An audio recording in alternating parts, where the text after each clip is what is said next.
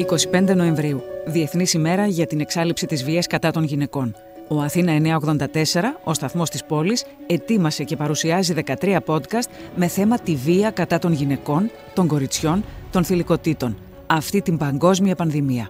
Ακούμε την κοινωνική επιστήμονα, εμπειρογνώμονα σε θέματα φύλου από το Κέντρο Γυναικείων Μελετών και Ερευνών Διοτίμα, Άννα Βουγιούκα.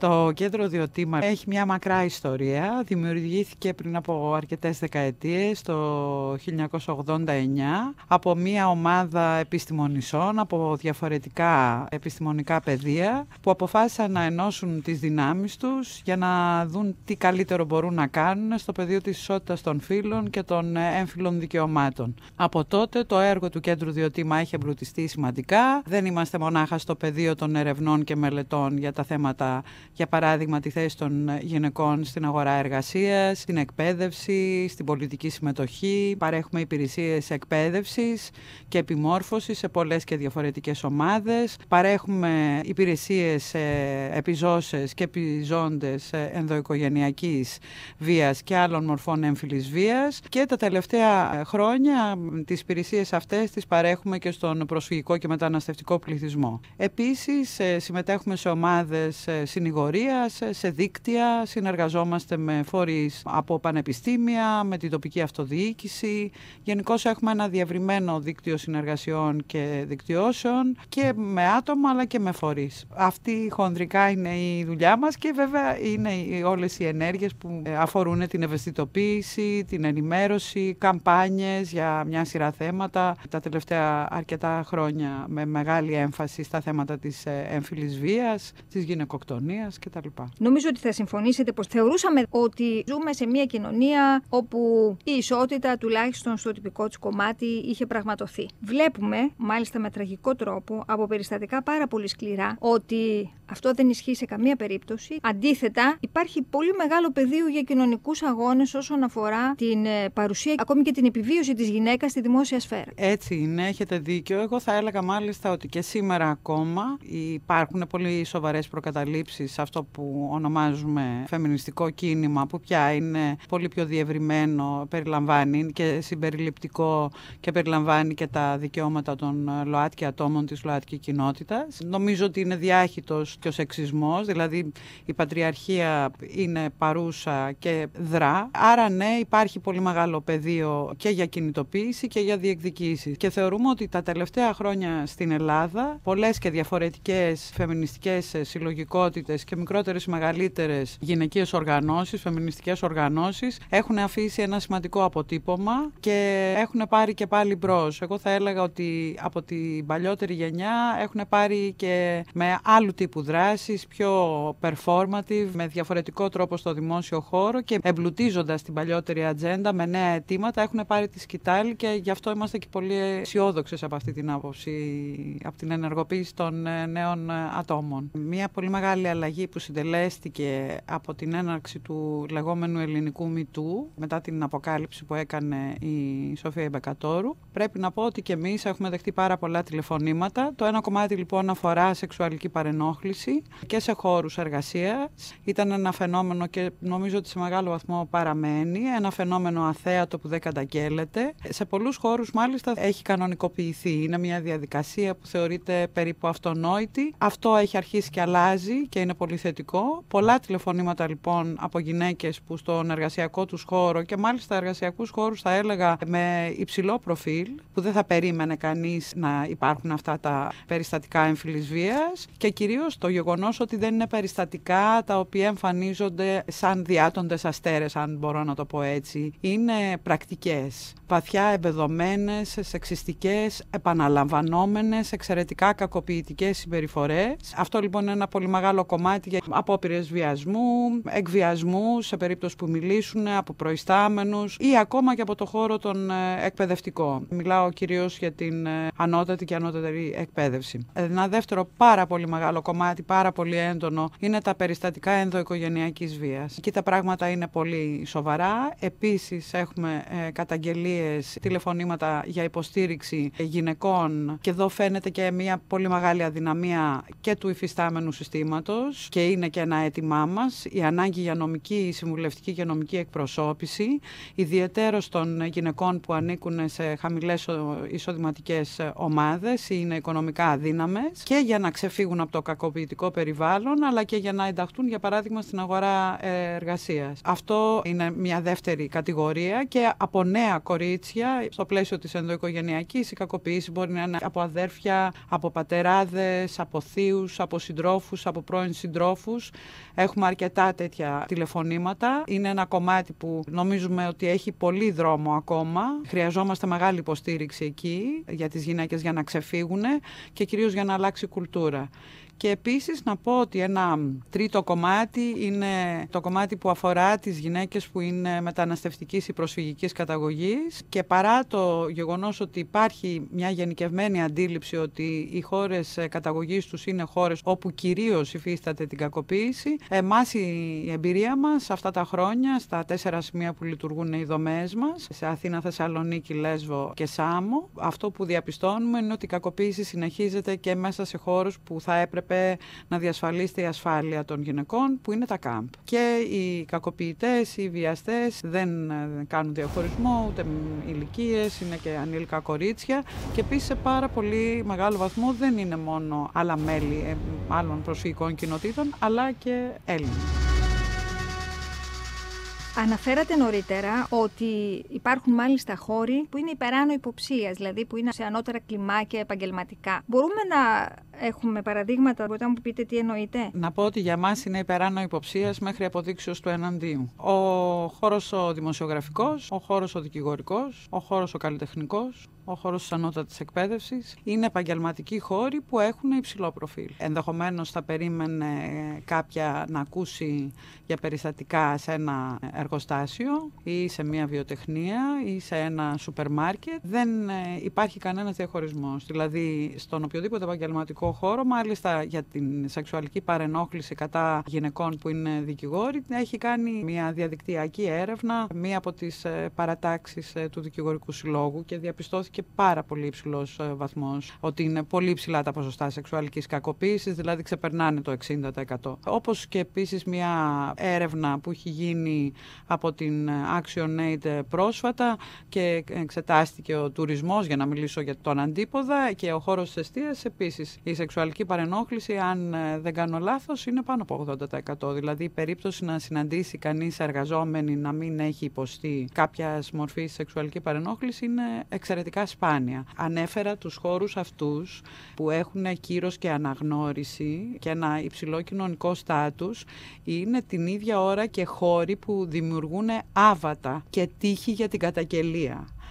Και ο στιγματισμός, αντί να αφορά τον κακοποιητή ή το άτομο που παρενοχλεί, τον παρενοχλητή, τον εισπράτη ή καταγγέλουσα ή επιζώσα, η γυναίκα η οποία έχει υποστεί την παρενόχληση, ακριβώς επειδή είναι αδιανόητο. Εδώ να θυμίσω χαρακτηριστικά, η προηγούμενη Γενική Γραμματέας Ισότητας των Φύλων είχε κάνει μια μεγάλη καμπάνια για τη σεξουαλική παρενόχληση με διάφορα φιλμάκια. Και ήταν χαρακτηριστικό ότι επειδή ένα από τα επεισόδια αφορούσε παρενόχληση από γιατρό σε γυναίκα που είχε πάει το παιδί της για εξέταση, είχε βγει ανακοίνωση από τον Ιατρικό Σύλλογο της Αθήνας, ζητώντας, απαιτώντας να αποσυρθεί.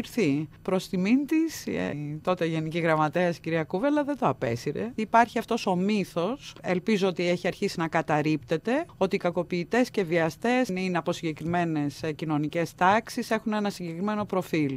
Εμείς λοιπόν ξέρουμε και από την πρακτική αλλά και από τη θεωρία πια εδώ και πολλά χρόνια ότι μπορεί να είναι οποιοδήποτε, οποιοδήποτε άνδρας, ανεξάρτητα από ταξική καταγωγή, ανεξάρτητα από εθνοτική καταγωγή, από θέση, από στάτους, από μορφωτικό επίπεδο, Και μπορεί να συμβεί επίσης να βιώσει βία οποιαδήποτε γυναίκα, ανεξάρτητα από την ηλικία της, τα χαρακτηριστικά της, τη θέση της, το κοινωνικό της στάτους, την εκπαίδευσή της κτλ. Υπάρχουν πολλοί μύθοι και πολλά ψέματα γύρω από το ποιες είναι οι συνθήκες και πότε μπορούμε να έχουμε έμφυλη βία ή περιστατικά κακοποίησης. Η βία αποδομεί, ειδικά όταν είναι συστηματική και μακροχρόνια, το οποίο είναι μια πολύ συνηθισμένη περίπτωση, ιδιαίτερα στην περίπτωση της συντροφικής ή ενδοοικογενειακής βίας, αποδομεί τον άνθρωπο. Δηλαδή, χάνεις την αυτοπεποίθησή σου, αρχίζεις να προβληματίζεσαι. Αυτό είναι συνέπεια της κακοποίησης. Είναι κομμάτι της κακοποίησης. Και γι' αυτό πάντοτε μιλάμε για ψυχοκοινωνική υποστήριξη και ενδυνάμωση των γυναικών που είναι επιζώσες έμφυλης βίας. Ε, άρα, ναι, δημιουργείται και συμβάλλει και πάρα πολύ σε αυτό στο να στιγματίζεται το θύμα, να επιρρύπτεται η ευθύνη στο ίδιο το θύμα για αυτό που του συμβαίνει. Δηλαδή, αν το πάμε σε ένα άλλο περιβάλλον, έχει σημασία να σκεφτούμε αν σε ληστέψουν, η κοινωνία να θεωρεί ότι κάτι έκανες εσύ και σε ληστέψανε. Ε, ενώ πολύ συχνά, αυτό θα έλεγα είναι περίπου ο κανόνας, όταν βιάζεται μια γυναίκα ή δολοφονείται, το έχουμε δει να επαναλαμβάνεται πάρα πολλές φορές, ακούμε πράγματα, τι γύρευε εκεί τέτοια ώρα, τι φορούσε, ποια ήταν η προσωπική της, η σεξουαλική της η ζωή. Δηλαδή, ψάχνουμε να βρούμε ένα πλαίσιο για να βρούμε δικαιολογητικά για ένα ποινικό αδίκημα. Γιατί στην πραγματικότητα περί αυτού μιλάμε. Σε επίπεδο νομικής τυπικής ισότητας έχουμε νόμους. Ο βιασμός εντός γάμου καλύπτεται πια από το δύο χιλιάδες έξι με τον τρία χιλιάδες πεντακόσια. Όμως σε κοινωνικό επίπεδο, σε επίπεδο μέσων μαζικής ενημέρωσης, έχει σημασία ότι να, να δούμε πώς κάθε φορά που διαπράτεται ένα ποινικό αδίκημα, αντί να στρέψουμε τη ματιά μας στις αιτίες που γεννούν το συγκεκριμένο αδίκημα ή και φαινόμενο, γιατί στην περίπτωση μας μιλάμε για φαινόμενο, στρέφουμε τα μάτια μας στο θύμα και προσπαθούμε να καταλάβουμε τι έκανε λάθος. Αυτό φυσικά εισπράτεται. Είναι κάτι που αποθαρρύνει πάρα πολύ, ε, φοβίζει. Και επίσης αυτό που συμβαίνει στις δικαστικές αίθουσες, το ότι εξευτελίζονται οι γυναίκες, το ότι χρησιμοποιούνται χυδαιότητες, δεν ε, είναι σε θέση πάντοτε, δηλαδή το θεσμικό πλαίσιο να κατοχυρώσει ότι θα αντιμετωπιστούν με σεβασμό στην αξιοπρέπειά τους, ότι δεν θα την απολέσουν. Δηλαδή έχει περάσει ένα άτομο μια τραυματική διαδικασία και καλείται να την ξαναβιώσει, θα έλεγα και στο αστυνομικό τμήμα, γιατί δεν πείθονται, γιατί αποθαρρύνουν, γιατί οι διαδικασίες πολύ συχνά δεν πρέπει να είναι αυτές που είναι.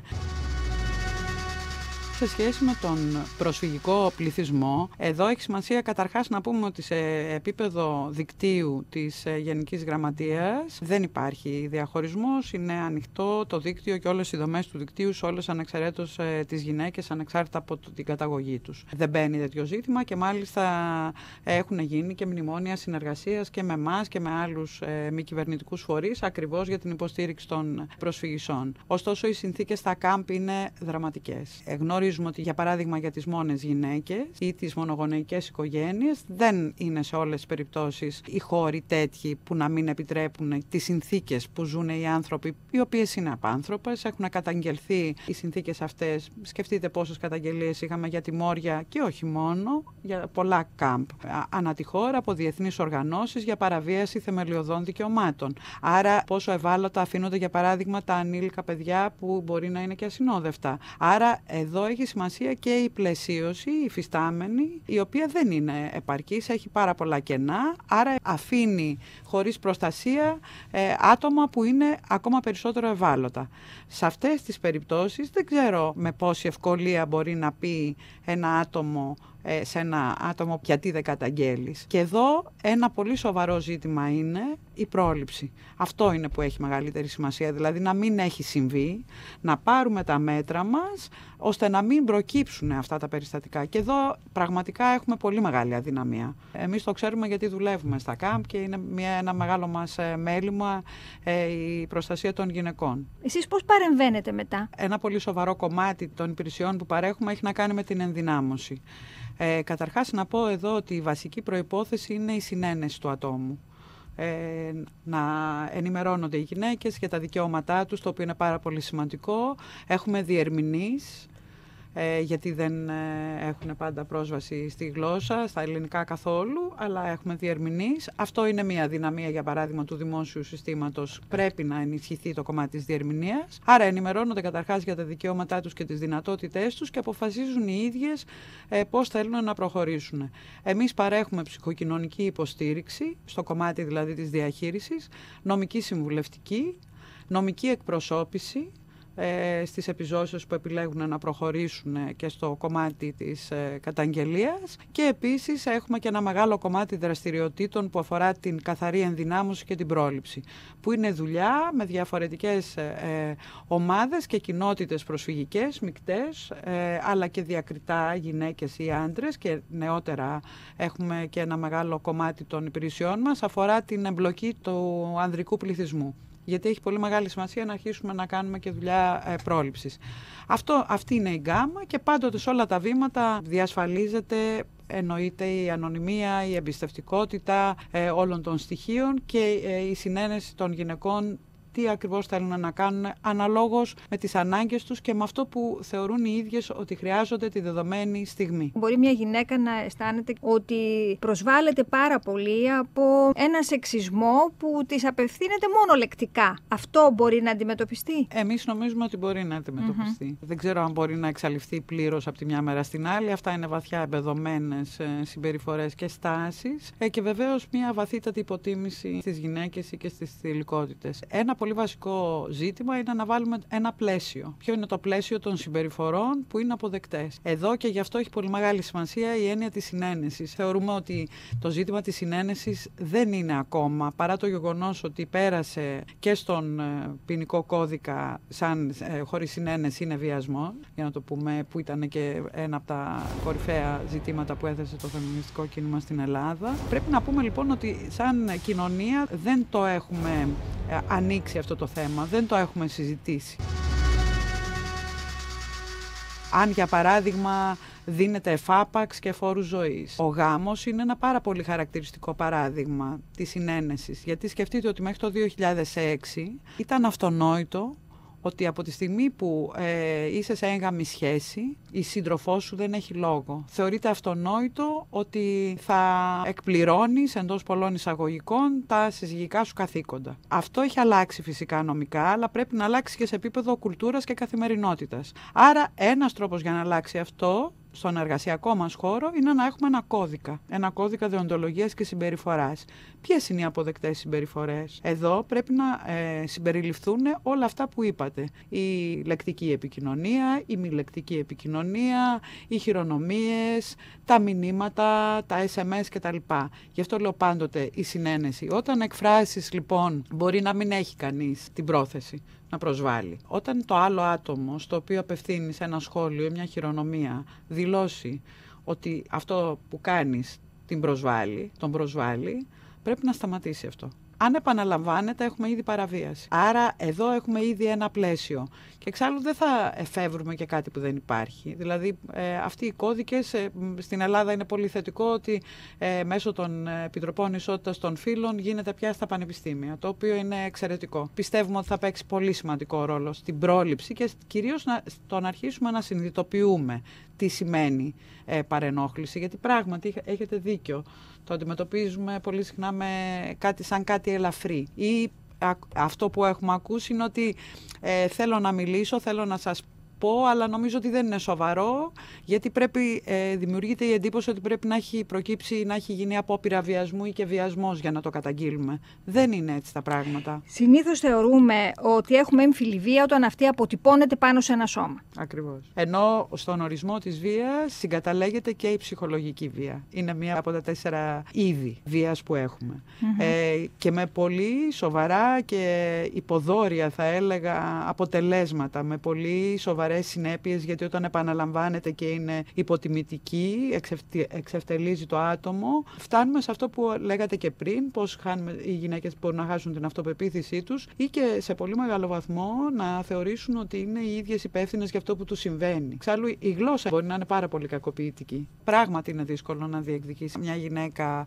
ε, νομικά μέσω της νομικής οδού, χωρίς αυτό να σημαίνει ότι δεν είναι εφικτό, αλλά γενικά είναι δύσκολο. Και αυτό είναι ένα κομμάτι άλλωστε για το κομμάτι της σεξουαλικής παρενόχλησης, γιατί δεν, το MeToo είναι καινούριο, η κάλυψη από τον νόμο δεν είναι καινούρια και υπεύθυνος μέχρι πρότινος ήταν και ο συνήγορος του πολίτη. Τώρα με τον νέο νόμο που ψηφίστηκε τον σαράντα οκτώ μηδέν οκτώ του είκοσι ένα είναι και το Σώμα Επιθεώρησης Εργασίας. Ο συνήγορος λοιπόν σε μία από τις εκθέσεις του για τη σεξουαλική παρενόχληση, ένα από τα πράγματα που αναδεικνύει ήδη από ε, τη, τα μέσα της δεκαετίας του δύο χιλιάδες είναι ότι είναι εξαιρετικά δύσκολο να αποδειχτεί. Δηλαδή το ίδιο το άτομο θα πρέπει να συγκεντρώσει ες εμ ες, να καταγράφει τηλεφωνήματα ή φωτογραφίες, τώρα που έχουμε διαδικτυακά, διαδικτυακό κομμάτι επικοινωνίας πολύ μεγάλο. Πράγματι είναι δύσκολο. Αυτό που όμως βλέπουμε είναι ότι ολοένα και περισσότερες ομάδες πια, δηλαδή ξεκινάει μία, ένα άτομο και μετά ακολουθούν κι άλλα, διεκδικούν ένα άλλο πλαίσιο. Και εξαρτάται και πού έχει φτάσει. Γιατί μπορεί αυτό που σε κάποιες περιπτώσεις διαπιστώνουμε είναι ότι ξεκινάει ως σεξουαλική παρενόχληση και μετά γίνεται απειλή, γίνεται εξαναγκασμός, δηλαδή μπορεί και να κλιμακωθεί. Ναι, έχουμε τέτοιες καταγγελίες, θα έλεγα κυρίως από νεαρότερα άτομα και σε κάποιες περιπτώσεις και όχι μόνο γυναίκες. Αναφέρεστε και σε άλλες θηλυκότητες? Ναι, και σε άλλες θηλυκότητες και σε ΛΟΑΤΚΙ άτομα. Mm-hmm. Δηλαδή το είδαμε αυτό και στον καλλιτεχνικό χώρο, αλλά και στον καλλιτεχνικό χώρο της εκπαίδευσης. Δηλαδή τον εκπαιδευτικό καλλιτεχνικό χώρο, ας το πω έτσι. Υπάρχουν τέτοια παραδείγματα και έχουμε και διάφορες συνεργασίες στο πλαίσιο αυτό, αναζητώντας ε, τρόπους για να μιλήσουμε πια για όρους πρόληψης. Ως ε, τρόπο αντιμετώπισης αφού έχει συμβεί? Σε προσωπικό επίπεδο, αν δεν έχουν προκύψει, όπως είπατε κι εσείς, ε, δηλαδή οι παρενοχλήσεις είναι σε επίπεδο, ναι, ε, mm-hmm. είναι σε επίπεδο ηλεκτρονικού εγκλήματος, η μία οδός είναι από εκεί. Δεν ε, είμαστε πάρα πολύ αισιόδοξοι για τα αποτελέσματα. Είναι, όπως ξέρουμε και από τα περιστατικά που έχουν δει το φως της δημοσιότητας, κρατάνε πολλά χρόνια, δεν είναι πάρα πολύ εύκολο να εξαφανιστούν από το ψηφιακό χώρο. Υπάρχουν ζητήματα εδώ και η δικαστική οδός είναι εξαιρετικά επώδυνη και ε, μπορεί να κρατήσει καιρό και να μην έχει τα αναμενόμενα αποτελέσματα. Το άλλο κομμάτι είναι η ενδυνάμωση και η ψυχοκοινωνική υποστήριξη των ίδιων των ατόμων. Αυτό έχει πολύ μεγάλη σημασία για το ίδιο το άτομο για να απεμπλακεί από τις συνέπειες της έμφυλης βίας και να αναλάβει ξανά τη ζωή του με ένα πιο δυναμικό τρόπο. Για το κομμάτι αυτό χρειαζόμαστε βοήθεια. Γιατί ακριβώς επειδή είμαστε μη κυβερνητική οργάνωση και ε, σε πολύ μεγάλο βαθμό υπάρχει εθελοντικό κομμάτι, αλλά σε πολύ μεγάλο βαθμό εξαρτώνται οι υπηρεσίες μας από τις χρηματοδοτήσεις. Πρέπει να πω ότι η ζήτηση για υπηρεσίες, για βοήθεια είναι πάρα πολύ μεγάλη. Ιδιαιτέρως πια και από Ελληνίδες που ανήκουν στις περιπτώσεις που είπατε, δηλαδή που έχουν υποστεί σεξουαλική παρενόχληση, που έχουν υποστεί διάφορες μορφές ενδοοικογενειακής βίας και θέλουν υποστήριξη. Και αυτό σημαίνει ότι δεν καλύπτονται, προσωπική μου άποψη, από τις υφιστάμενες υπηρεσίες της δημόσιας. Θα πρέπει να ενισχυθεί και άλλο το δίκτυο ε, υπηρεσιών της ε, Γενικής Γραμματείας. Τα συμβουλευτικά κέντρα, οι ξενώνες και η γραμμή δεκαπέντε εννιακόσια. Καταρχάς να πω ότι εμείς έχουμε πάρα πολύ καλή συνεργασία με όλες τις δομές του δικτύου mm-hmm. από την πρώτη ώρα. Με όλα τα συμβουλευτικά κέντρα, ανά τη χώρα και με τους ξενώνες, γιατί εδώ να πω ότι εκεί παραπέμπονται. Δεν μπορούμε να παραπέμψουμε. Εμείς δεν λειτουργούμε ξενώνα. Όταν υπάρχει ανάγκη για φιλοξενία των γυναικών που είναι επιζώσες και στις περιπτώσεις που έχουν τα παιδιά τους, η συνεργασία μας είναι μακροχρόνια, στενή, αλληλοσυμπληρώνουμε τα κενά κτλ. Εμείς, όπως σας είπα, ένα μεγάλο κομμάτι είναι η νομική εκπροσώπηση, που επίσης έχουμε περιπτώσεις που τα συμβουλευτικά κέντρα mm-hmm. παραπέμπουν σε εμάς για να παρασχέσουμε νομική βοήθεια. Άρα συνεργαζόμαστε στενά και αυτό είναι εξαιρετικό. Σημαντικό. Όπως βεβαίως δεν γίνεται να μην συνεργαζόμαστε με τις αστυνομικές αρχές, τις αρμόδιες αρχές για την επιβολή του νόμου. Άρα θεωρώ ότι οι γυναίκες είτε μέσω της Διοτίμα πηγαίνουν στα συμβουλευτικά κέντρα για να παραπευθούν ή και με την άλλη οδό. Υπάρχει δηλαδή αυτό που λέμε εμείς, ας πούμε, μια διαδρομή, ένα pathway που οι διαφορετικοί φορείς συνεργαζόμαστε. Προσπαθούμε mm-hmm. να διευρύνουμε το πλαίσιο υποστήριξης. Όχι πάντα χωρίς προβλήματα και από όλες τις μεριές. Και ε, με τα χρόνια, γιατί το δίκτυο άρχισε να λειτουργεί, οι πρώτες δομές δημιουργήθηκαν από το δύο χιλιάδες εννιά δέκα και μετά, έχει χτιστεί μια εμπιστοσύνη. Όπως και στο κέντρο Διοτίμα, έχουμε και εμείς την δική μας την παρουσία και την αναγνωρισιμότητα, όμως έχει και το δίκτυο και αυτό πρέπει να το τονίζουμε πάντα, γιατί είναι δημόσιες, δωρεάν υπηρεσίες, είναι υποχρέωση της πολιτείας να το κάνει αυτό και να παρέχει σε όλες ανεξαιρέτως τις γυναίκες υποστήριξη. Σας εμπιστεύουμε μαρτυρίες που εγώ έχω κατά νου γυναικών που ήταν τραυματική εμπειρία στην αστυνομία μέχρι που ασκήθηκαν ασκήθηκε συμβουλευτική ότι δεν χωρίζουν τα ζευγάρια για αυτούς τους λόγους και να γυρίσουμε στο σπίτι μας. Μία τέτοια περίπτωση είχαμε και εμείς μέσα στην καραντίνα και για την οποία είχε κυκλοφορήσει και δελτίο τύπου και μάλιστα αφορούσε Ελληνίδα, η οποία είχε πάει να καταγγείλει περιστατικό ενδοοικογενειακής βίας συνοδευόμενη από τα παιδιά της και μάρτυρες συγγενείς της και την είχαν αποθαρρύνει. Κινητοποιήθηκε η αστυνομία πάρα πολύ γρήγορα μετά από αυτό το δελτίο τύπου που ε, δημοσιεύσαμε και η γυναίκα επέστρεψε στο τμήμα και ήταν δική μας ωφελούμενη και οπότε είμαστε και ενήμερες από πρώτο χέρι. Συμβαίνουν αυτά, πρέπει να το πούμε, παρά το γεγονός ότι έχουν συσταθεί ανά τη χώρα εβδομήντα δύο γραφεία ενδοοικογενειακής βίας και υπάρχει το τμήμα ενδοοικογενειακής βίας και εμείς επίσης έχουμε και από ε, ως κέντρο Διοτίμα αλλά και σε συνεργασία με άλλους εταίρους, για παράδειγμα στο πρόγραμμα Αριάδνη δύο που συμμετέχουμε, γίνονται επιμορφώσεις. Πρέπει να πω ότι υπάρχει μια τέτοια κουλτούρα. Χρειάζεται αρκετή δουλειά ακόμα, πολύ συχνά αποθαρρύνονται. Μπορώ να σας πω ένα πιο σύγχρονο πλαίσιο, ότι μια γυναίκα που θέλησε να κάνει μήνυση αποθαρρύνθηκε. Για την ακρίβεια σχεδόν της είπαν δεν γίνεται να κάνεις γιατί δεν είχε βλάβη και δεν καταλαβαίναμε τι είναι το βλάβη και επίσης δεν καταλαβαίναμε γιατί δικαιούται ένα στέλεχος της αστυνομίας ε, να αποθαρρύνει μια γυναίκα που είναι επιζώσα και ας αποφασίσει το δικαστήριο σε τελευταία ανάλυση. Επομένως αυτό που λέτε είναι πολύ σωστό, δηλαδή περιμένει κανείς να δει σωματική κακοποίηση και να αποφασίσει το στέλεχος της αστυνομίας αν δικαιούται μια γυναίκα να κάνει μήνυση ούτε κατά διάνοια. Συμβαίνουν αυτά. Θέλουμε να πιστεύουμε ότι υπάρχει πολιτική βούληση να αλλάξει. Χρειάζεται πολύς αγώνας όμως. Θέλω να είμαι δηλαδή πάρα πολύ σαφή σε σχέση με αυτό. Πρέπει να αλλάξει. Συμμετέχουμε κι εμείς σε επιμόρφωση των στελεχών της αστυνομίας, αλλά υπάρχει πολύς δρόμος. Είμαι αισιόδοξη αν είναι δυνατή η κοινωνία των πολιτών και διεκδικεί το φεμινιστικό κίνημα. Τότε είμαι αισιόδοξη. Αν αυτά τα περιστατικά δημοσιοποιούνται και γίνεται σαφές ότι επαγρυπνούμε. Δεν αρκεί η νομοθεσία. Χρειάζεται και κοινωνική λογοδοσία και χρειάζεται και έλεγχος. Και αυτό είναι δουλειά της κοινωνίας των πολιτών και φυσικά του φεμινιστικού κινήματος. Τότε είμαι αισιόδοξη.